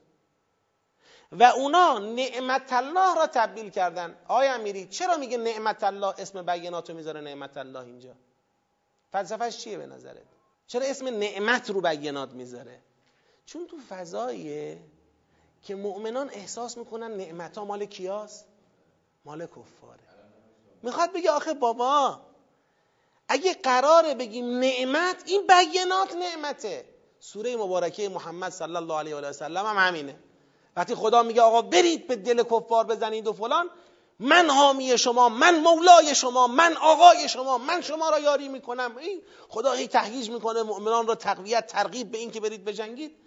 بعد اونجا گویا یه سوال برای مؤمنان بدید میاد. تو آقای ما هر چی ثروت و قدرت و امکانات و همه رو که دادی به اینا. آقای مایی خب بده به ما.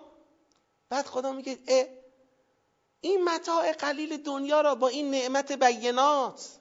افمن کان علا بینتن اون کسی که بر بینه استوار است مانند کسی است که زوین له سوء عمله مثل همینجا که میگه زوین للذین کفروا الحیات الدنیا که اون تعابیر سوره مبارکه محمد صلی الله علیه و سلم. میگه بابا نعمت خدا دست شماست. مراقب باشید تحت تأثیر مانور تجمل و ثروت و قدرت کفار نعمت از دستتون در نره. نعمت مال شماست که بر قرآن تکیه دارید. نعمت مال شماست که قرآن حادی شماست که خدا دستگیر شماست. پس مراقبت بکنید. و من یبدل نعمت الله من بعد ما جاءته فان الله شدید العقاب. نعمت خدا را بخواید تغییر بدید با عقاب خدا رو بروید. اینجا دیگه هشدار رو به اوج خودش میرسونه. بله کافران تلاش می‌کنند که کافران بهرهمند از حیات دنیا که زین للذین کفروا الحیات الدنیا اینا تلاش می‌کنند که مؤمنان را مسخره کنند ببینید مسخره کردن را اینجوری نگاه نکنید ها. مثلا کفار دائما میگن شما که چیزی ندارید بدبخت ها بیچاره ها. هی به ما نیشخند. نه فقط این نیست. مسخره کردن دم دستی کف خیابونی اینه. ولی مسخره کردن در ابعاد جهانیش یا در ابعاد ملی و بین المللیش چجوریه؟ همین به حساب نذاشتن و تلاش برای تو حاشیه نگه داشتن و تحقیر کردن ملت ها و این اتفاقی است که اونا دارن رقم می‌زنن با تحقیر با تمسخر با تو حاشیه نگه داشتن با آدم حساب نکردن الان شما نگاه بکنید مثلا فرض کنید بعضی از دولت های منطقه برای اینکه اتحادیه مثلا اروپا بهشون یه اهمیتی بده یه ترهی برای اینا خورد کنه ببینید به چه آب آتشی خودشونو می‌زنن. امتیاز پشت امتیاز بدن که هر اینا رو که آدم حساب بکنه. در حالی که خودت یه اقتداری هستی یه قدرت مسلمانی. مسخره کردن اثر خودشون میگذره حساب نکردن کشورها تو دنیا. کشورها رو به کشورهای تاثیرگذار و قدرتمند کشورهای مثلا ضعیف و توسعه یافته و نمی‌دونم جامانده عقب مانده عقب افتاده. یسخرون من الذین آمنو بعد خدا میفرماید خب والذین تقوا فوقهم یوم القیامه والله یرزق من یشاء. میگه اونی که بالاتره خب چرا اینجا خدا چقدر خدا صحبت دقیق صحبت می‌کنه. چرا آقای رضایی نمیگه والذین آمنو فوقهم یوم القیامه. الان گفت زوین للذین کفروا الحیات الدنیا و یسخرون من الذین آمنو خب الان بعد بگه والذین آمنو فوقهم یوم القیامه. چرا میفهمده والذین تقوا فوقهم یوم القیامه. چون اینایی که مسخره می‌شوند مؤمنانی که مسخره می‌شوند همشون تقوا پیشه نمی‌کنن. یه عدهشون میشن همونایی که میلغزن انزللتم. میشن همون ریزش ها خب اونا دیگه بالاتر که نیستن در روز قیامت. اونا میرن با همون کفار محشور میشن. اما اوناییشون که تو این فضا تقوا پیشه کنند یعنی نلغزند. یعنی تابع خطوات شیطان نشند. یعنی تو هیچ بودی از ابعاد زندگی از سلم خارج نشند. اینا میشن متقینی که بالاتر از کفارن در روز قیامت. و رزق اصلی اونجا داده میشه. و الله یرزق من یشاء به غیر حساب. خب سوال. کافران که مسخره می‌کنن می‌خوان به چی برسن؟ دنبال چی هن؟ خدا میگه قصه رو برات تعریف کن حالا اینجا شما می‌تونی سوالتو بعد از اینکه من بیانم از آیه گفتم مطرح کنید بذارید قصه رو براتون تعریف کنم. جریان دعوای کفار با مؤمنان سر چیه؟ دین آمده چیکار کنه که اینا نمی‌تونن تحمل کنن؟ میگه مردم از نظر خدا یه امتند و قرار نیست در بهرهمندی از دنیا امتون هیه اربا من امه بشود. قرار نیست امکانات دنیا به شکل طبقاتی تقسیم بشه. کان الناس امتا واحده. فبعث الله النبیین مبشرین و منذرین و انزل معهم الكتاب بالحق لیحکم بین الناس فی اختلفوا فیه. پس معلومه که این امت واحده چی پیدا کردن با هم؟ بگید اختلاف پیدا کردن.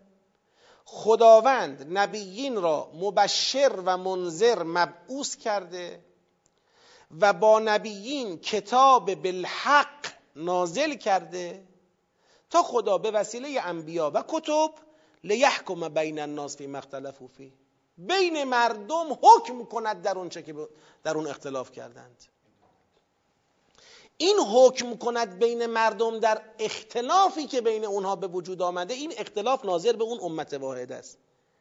اختلاف ناظر به امت واحده یعنی ان تکون امتون هی اربا من امه یعنی اینکه مردم رسیده باشند به این دیدگاه که همه قرار نیست بهرهمندی متوازن و متعادلی از دنیا داشته باشند. یک کسانی از بقیه بیشتر باید داشته باشند. این اختلافه.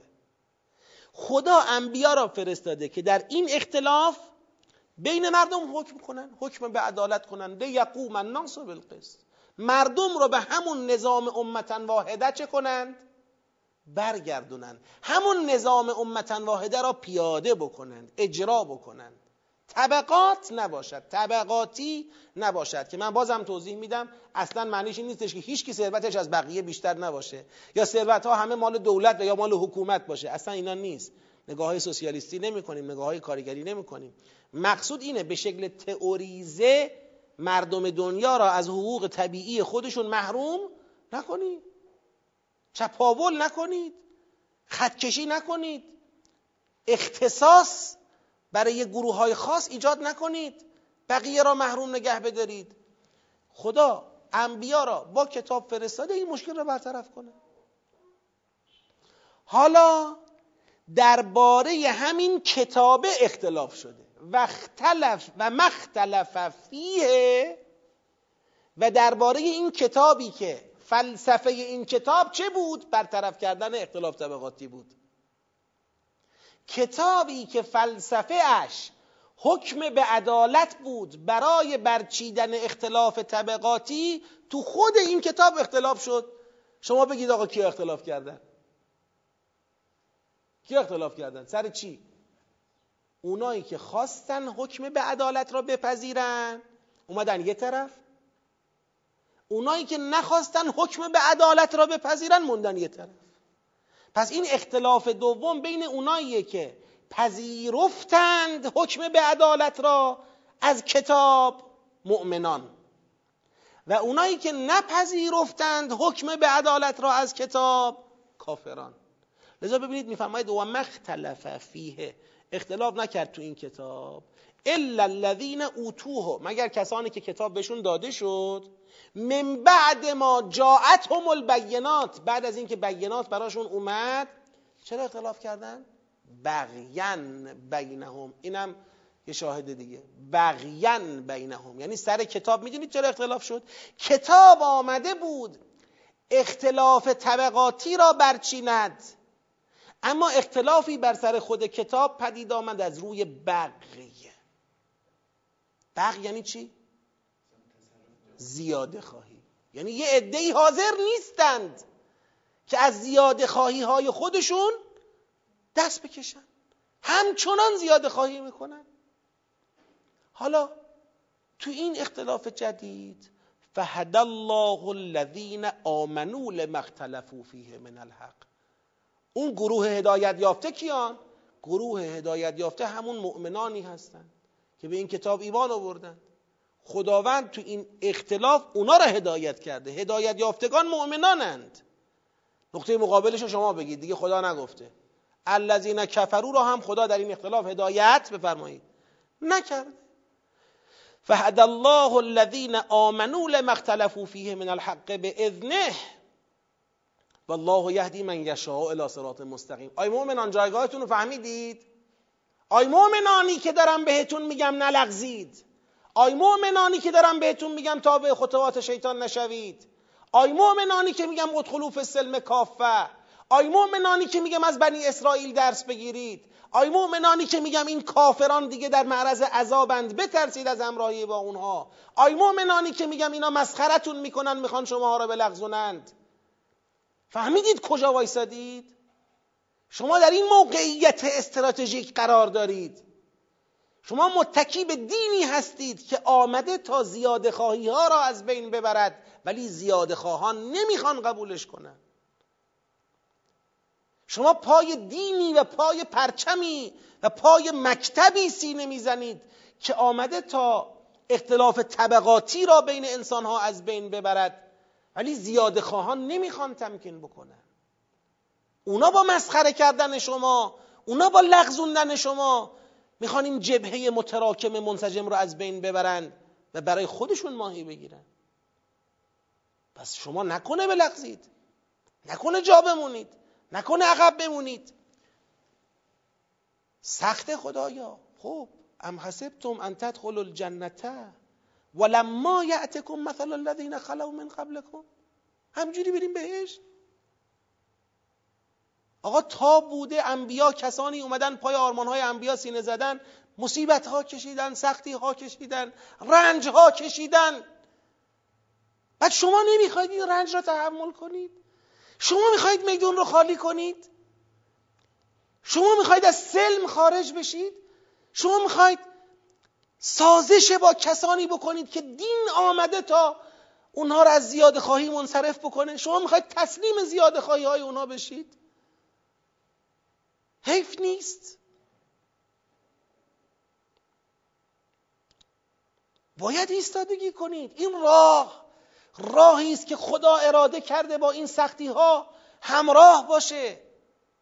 تا وقتی که وقت نصرت الهی برسه. خیال کردید همینطوری وارد بهشت میشید؟ قبل از اینکه مسئله گذشتگان برای شما برسد اینکه سختی ها بیاید گرفتاری ها بیاید اون تزلزل ایجاد بشود کار به جایی برسد که رسول و مؤمنانی که همراه او هستند همه یک صدا بگن متا نصر الله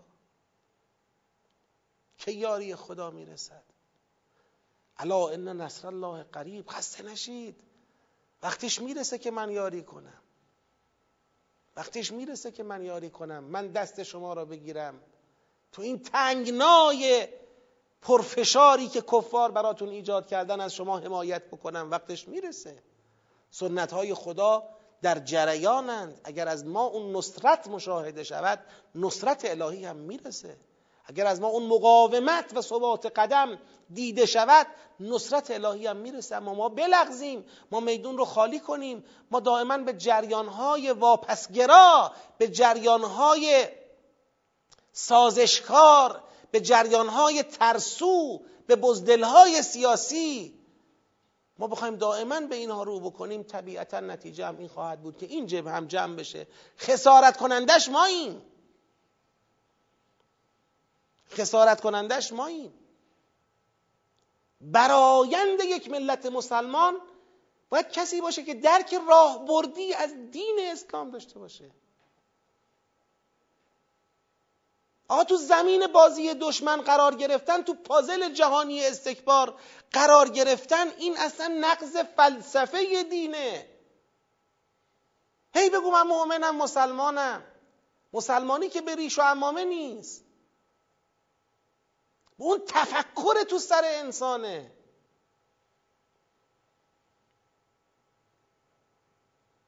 اون اندیشه حاکم بر وجود انسانه. خط مشی انسانه. اینجوری مسلمانی انسان محک می‌خوره. و تعریف میشه. بعد خب حالا جامعه میره تو همون فرایند تحققی. خب می‌خوایم مقاومت کنیم. این کفار دنیاگرا که ما نور تجمل میدن می‌خوان ماها رو بلغزونن؟ با تحریم و با مسخره کردن و با تحقیر و با حاشیه راندن و با امثال اینها می‌خوان یارکشی برای خودشون بکنن این اختلاف طبقاتی تثبیت بشه؟ اینا راه حلش چیه؟ خود مسلمون ها می‌رسن به این که راه حل انفاقه. انفاق رمز پیروزی تو این مقاومته. حالا بخوام بگم چرا رمز پیروزی تو این مقاومته. به خاطر اینه ببینید اون چه که مردم را می‌تونه از این مقاومت منصرف کنه اینه که تو خود مرز داخل مرزهای جامعه اسلامی هم ما ببینیم اون اختلاف طبقاتیه به یه شکل دیگری در ابعاد محدودتری داخل مرزهای جامعه اسلامی هم چی شده؟ بگید به وجود اومد خب دیگه چی؟ آقا ما می‌خوایم ما ملت می‌خواهیم در مقابل زیاده خواهان بیستیم. و تو خودمون که نگاه می‌کنیم به این طرف اون طرف ببینیم طبقه بندی شدیم به زیاده خواهان و مستضعفان. مستکبران و مستضعفان. خودمون داخل خودمون وضعیت داخلی خودمون رو نتونستیم حل بکنیم. نتونستیم به یک انسجام به یه انتکون امتون واحده ای به یه امت واحده در داخل مرزهای خودمون حالا جهان پیشکش نرسیدیم. آقا تو خودتون اگر انفاق باشه انفاق از بگیر از واجباتش تا برس به مستحباتش. واجباتش رو می‌خوام بشمرم یک زکات. زکات با تعریف امروزیش که حالا باید روش بحث بشه در فقه. دو خمس. سه همسایه ها فامیلا گرفتارهایی که میشناسیشون و می‌تونی گرفتاریشون رو برطرف کنی. اینا واجبات انفاقه تو سیر بخوابی همسایه گشنه بخوابه این خلافه این واجب انفاق انفاق واجبه. نمی‌تونی بگی من خمسمو دادم.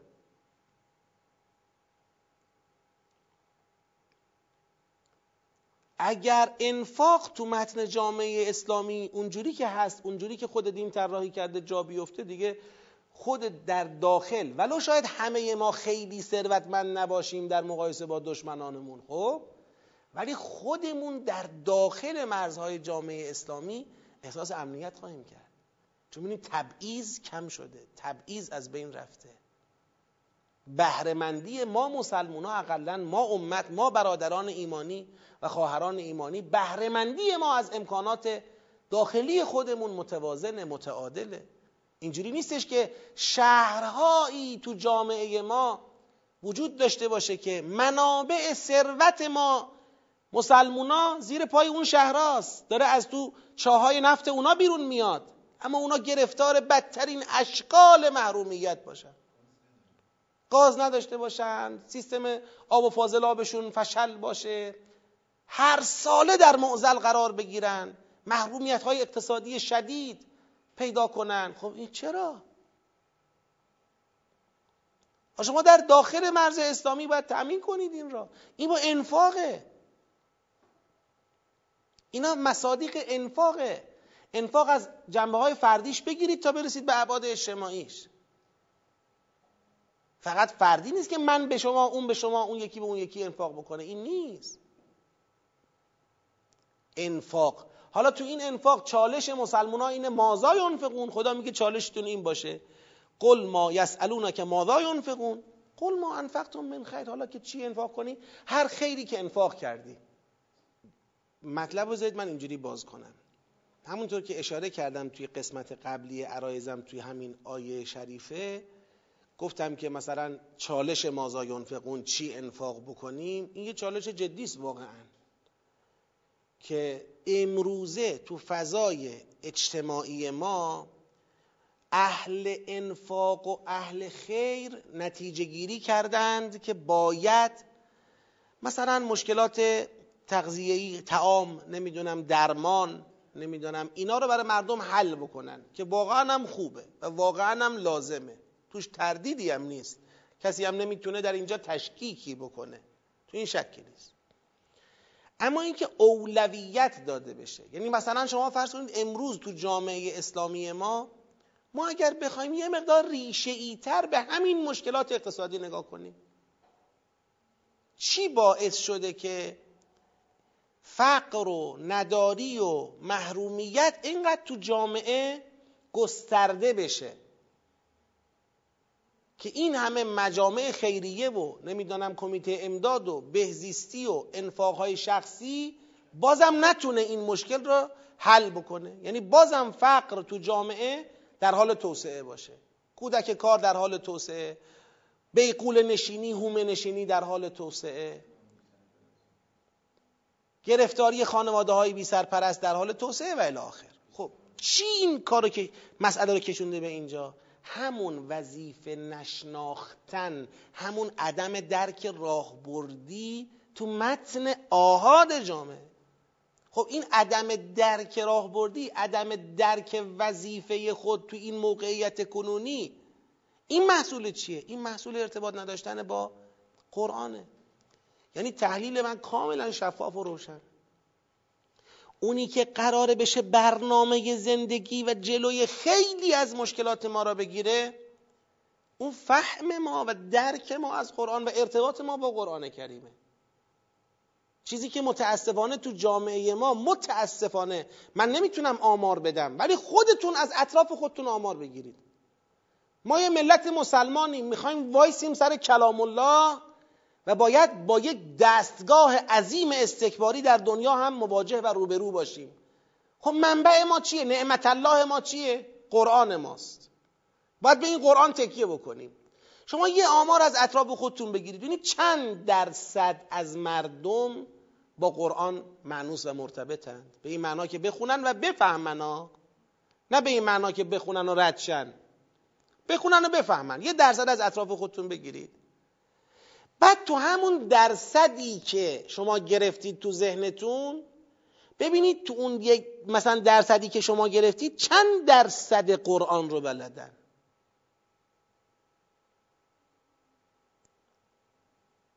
من یه وقتایی با خودم فکر می‌کنم برای اینکه یه وقت دیگه اجهاف نکرده باشم یه عدد بالا گفته باشم میگم یک درصد از مردم ما یک درصد قرآن رو حد اکثر بلدن. یعنی حد اکثر یک درصد از مردم ما حد اکثر یک درصد از قرآن رو بلدن. بعد با این می‌خوایم در مقابل استکبار جهانی باشیم با این می‌خوایم به قله های پیشرفت تمدن اسلامی برسیم چشماندازهای جهان اسلام محقق بشود. خب آخه نمی‌شود دیگه. ما فقر داخلی اونم حل نمیشه. علم به قرآن شرط پیشرفت ما. شرط حرکت ماست. لذا نه به این معنا که بخوایم بگیم باید فقر تغذیه مردم رو فراموش کرد. حتما اونم از اولویت ها و از امور مهم است. اما تو خود قرآن کریم انفاق در دو شاخه بررسی شده. یک شاخه انفاق شاخه انفاق اقامه دین خداست. سوره حدید کلش همینه. انفاق برای اقامه دین خداست. یک شاخه انفاق انفاق به ایتام فقرا مساکین گرفتاران نیازمندانه. اون انفاقی که برای اقامه دین خداست عین ایمان شمرده شده شرط ایمان شمرده شده که اگر نباشه ایمان نیست در حقیقت. دین خدا رو زمین بمانه بله؟ یعنی شما از هر چه در توان داری برای برپای دین باید بگذری. جایی که دین به کمک جانی تو احتیاج دارد با جانت. به کمک مالی تو احتیاج دارد با مالت. دین نباید تو جامعه زمین افتاده باشه. اینکه شما بگی یک درصد از مردم یک درصد از قرآن و بلدن یعنی قرآن افتاده. این یعنی قرآن رو زمینه افتاده. خب نباید رو زمین باشه. این باید بلند بشه. این عین ایمان ماست. الذین آمنوا من منکم و انفقوا لهم اجر کبیر سوره مبارکه.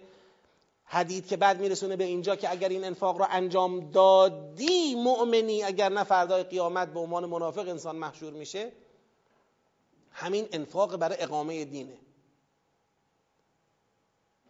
بعد اون انفاقی که به ایتام فقرا مساکین این انفاق هم به عنوان یکی از فروعات بسیار مهم و راهبردی دینه. اما مساوی دین نگرفتن این یکی رو او انفاق برای اقامه دین خدا مساوی ایمانه. بدون اون ایمان نیست. این انفاق دوم از فروعات راهبردی و بسیار مهم دینه.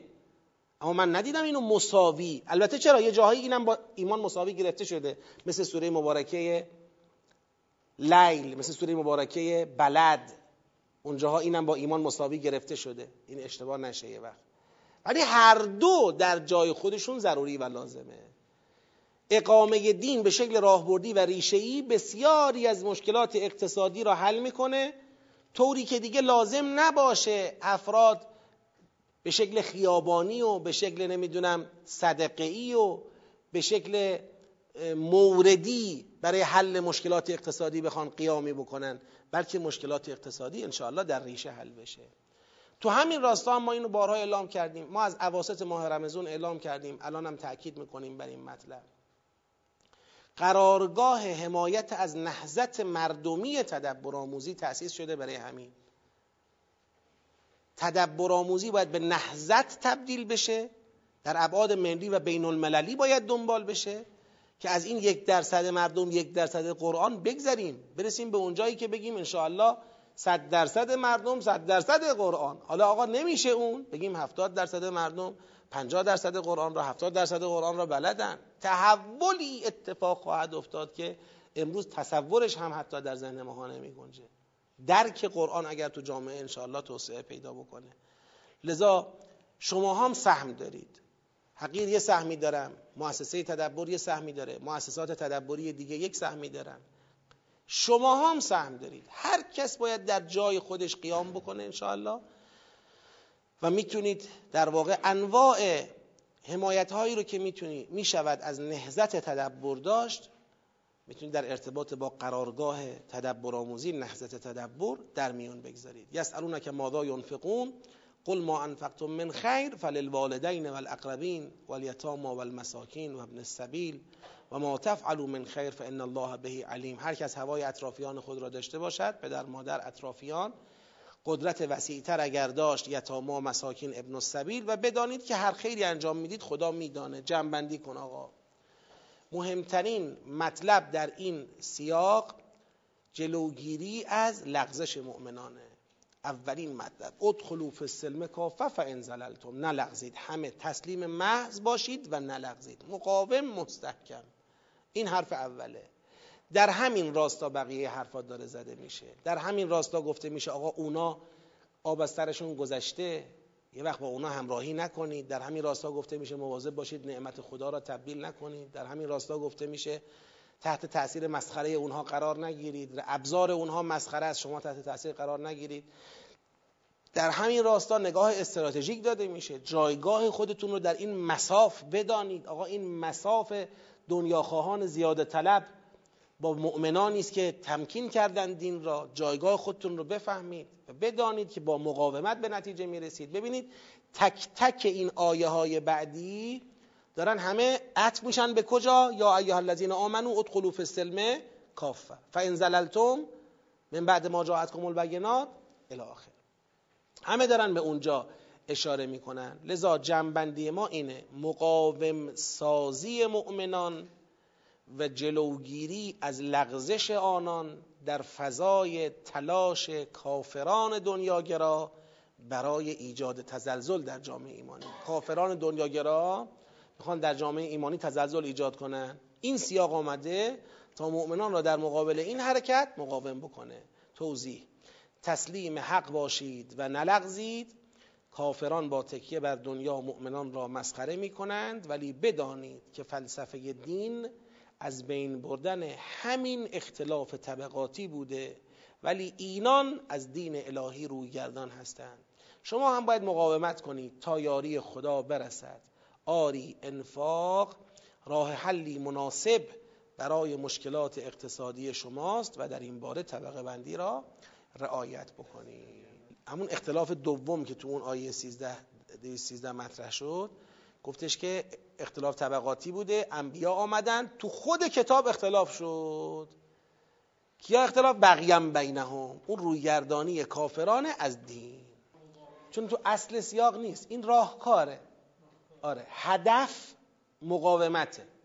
در مقابل چی؟ در مقابل اون حجمه ای که می‌خواد بلغزونه ماها را. حالا راهکارش هم انفاقه. لذا بردیم توی فرق قرار دادیم. بله. اصل سیاق انفاق نیست. تمسخر و تسخیر چون از یه ریشه هستن تو ذات تمسخر این غلبه و سیطره وجود داره. کسی که مسخره می‌کنه می‌خواد دست برتر رو داشته باشه می‌خواد غلبه کنه. این هست توش بله. خیلی هم دقیقه. بفرمایید شما سوالی داشتید؟